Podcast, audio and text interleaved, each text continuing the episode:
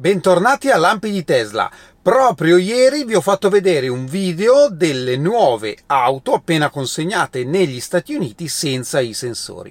Effettivamente, come annunciato, alcune funzionalità non sono attive, come per esempio l'assistenza al parcheggio, quindi i classici suoni che ci indicano la distanza da eventuali ostacoli e anche la visualizzazione a schermo degli ostacoli stessi. Bene, io ho sempre sostenuto che in Tesla non è che sono proprio gli ultimi arrivati e che, nonostante siano un po' in ritardo col software, comunque sarebbe stato opportuno aspettare la consegna delle auto.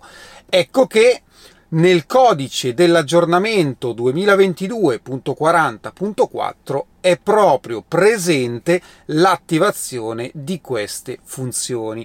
Quindi, visto che ormai le consegne si avvicinano e cominceranno verso fine settimana prossima anche in Europa, io mi aspetto che, se non sarà per settimana prossima, entro un paio di settimane saranno attivate tutte le funzionalità.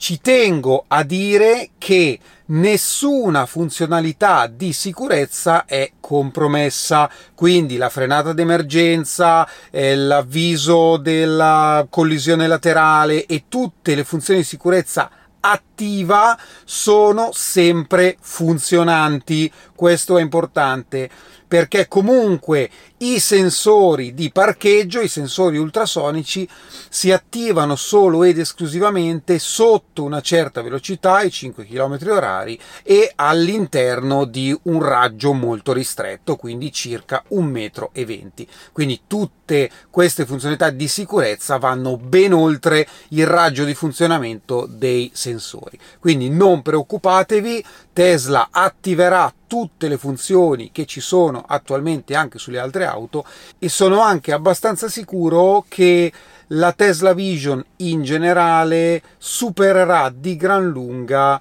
le auto con i sensori, e mi aspetto che probabilmente tra un annetto, esattamente come è successo col radar, disattiveranno i sensori a tutte le auto. Magari ci aspetta una visuale a 360 dall'alto migliorata rispetto anche ad altre case, magari mi sbaglio, però potrebbe essere. Chi di voi sta aspettando le Plaid, Model S e Model X? Allora, dovrebbero arrivare per fine anno, non solo in Europa ma anche in Cina. Effettivamente dal 5 novembre in Cina ci sarà il China International Export Expo, dove sono appena arrivate una Model S e una Model X Plaid, quindi mi immagino che anche in terra cinese verranno consegnate le auto prodotte a Fremont e poi esportate in tutto il mondo. Quindi non ci resta che aspettare. Io credo che già per fine novembre ci sarà qualche consegna in Italia. Aspettiamo e vediamo. Un paio di settimane fa Elon aveva twittato che le auto costruite da settembre in poi, le Model Y in particolare, avrebbero avuto delle sospensioni più confortevoli. Dunque la Model Y è un crossover comunque particolarmente potente, perché comunque anche la versione a trazione posteriore ha oltre 300 cavalli, per non parlare della performance, e quindi Tesla, per garantire comunque comfort ma anche una dinamica di guida adeguata alla potenza dell'auto, ha dovuto in qualche modo irrigidire le sospensioni. Io non l'ho mai trovata scomoda, qualcuno lamenta, ecco, un po' di rigidità eccessiva. Bene, quindi sembra che effettivamente alcune auto abbiano queste nuove sospensioni. In particolare abbiamo la conferma che si tratta delle auto prodotte sia a Fremont che a Austin, quindi per ora solo per il mercato americano, e queste auto comprendono anche le performance, quindi non solo le long range oppure le standard range a trazione integrale prodotte con il pacco strutturale, mentre Elon inizialmente parlava solo delle versioni non performance. Non è chiaro se a Berlino già adottano queste nuove sospensioni oppure no. Comunque non ci resta che aspettare, come sapete in base alla fabbrica cambiano anche i fornitori, quindi le specifiche potrebbero essere leggermente diverse, magari tra Berlino e Shanghai, parlando del mercato europeo. Comunque ripeto, io credo che sia comunque una macchina comoda nonostante tutto.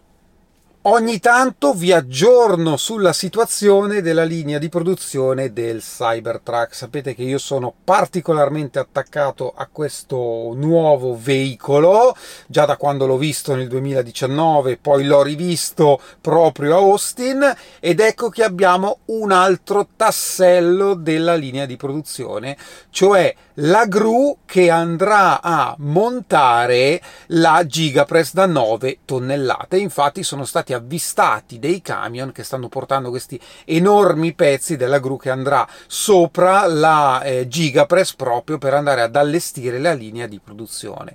Dai che tra un po' ci siamo. Ringrazio Ignazio per avermi mandato una mail nella quale si parla di un richiamo per Model Y, arrivato anche in Italia proprio oggi, me l'ha mandata anche Claudio, ringrazio anche lui. Di cosa si tratta? Niente, un aggiornamento software, ne abbiamo parlato un sacco di volte.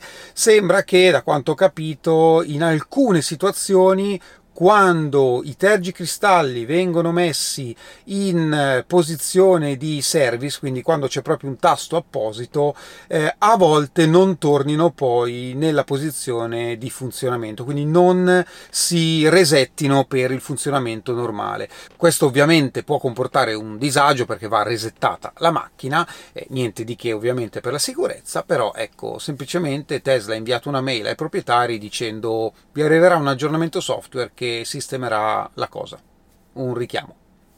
Ora ho trovato un bellissimo schema non ufficiale, l'ho trovato su Twitter, che però secondo me riassume benissimo che cosa significa in generale l'assicurazione Tesla. Vi ricordo che l'assicurazione Tesla è disponibile in alcuni stati degli Stati Uniti, e qual è la particolarità? Che utilizzando i dati reali dell'auto, quindi viaggio per viaggio in tempo reale, va a variare proprio il prezzo mensile dell'assicurazione.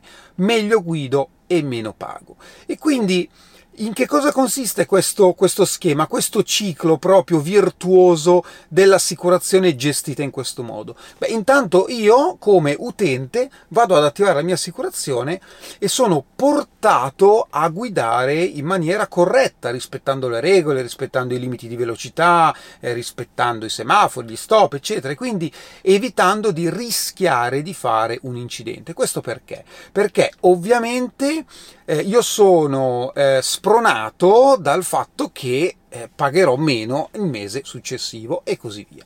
Questo quindi abbassa la mia possibilità di avere incidenti, ma mi abbassa anche effettivamente il costo mensile di funzionamento dell'auto, di proprietà proprio dell'auto. Questo incentivo andrà a sua volta portare altri guidatori a sottoscrivere l'assicurazione, perché comunque la miglior pubblicità è il passaparola, e con Tesla funziona alla grande da sempre, già con i referral, eccetera eccetera, quindi aumentando ancora la platea di persone che accederà a questa assicurazione, e che quindi torniamo al primo punto del cerchio, dove molte più persone guideranno meglio per pagare meno incidenti e bla bla bla bla bla bla. Quindi anche da questo punto di vista Tesla ci sta vedendo veramente lungo, senza considerare poi tutte le implicazioni per la guida autonoma, ma quello è un discorso a parte, perché comunque quando effettivamente ci sarà la guida autonoma completa, Tesla prenderà la responsabilità delle auto, ovviamente avendo già l'assicurazione sarà tutto molto più facile. Veniamo ai ringraziamenti, grazie mille a Marcello, mi ha mandato una mail, voleva qualche informazione, io rispondo quando posso più che volentieri, grazie mille Marcello per il tuo supporto. Mi state scrivendo in tanti che Tesla vi sta contattando per consegnare le auto, quindi soprattutto le Model Y a trazione posteriore. Non vedo l'ora di ricevere le vostre foto, che pubblicherò ovviamente dandovi il benvenuto nella community Tesla, se è la prima oppure se state cambiando magari la vostra Model 3, quindi aspetto con ansia le vostre foto. Credo che i primi che la riceveranno saranno il 9 novembre, cosa del genere, fatemi sapere. Questo è tutto per oggi, io vi ringrazio come sempre e ci vediamo alla prossima, ciao!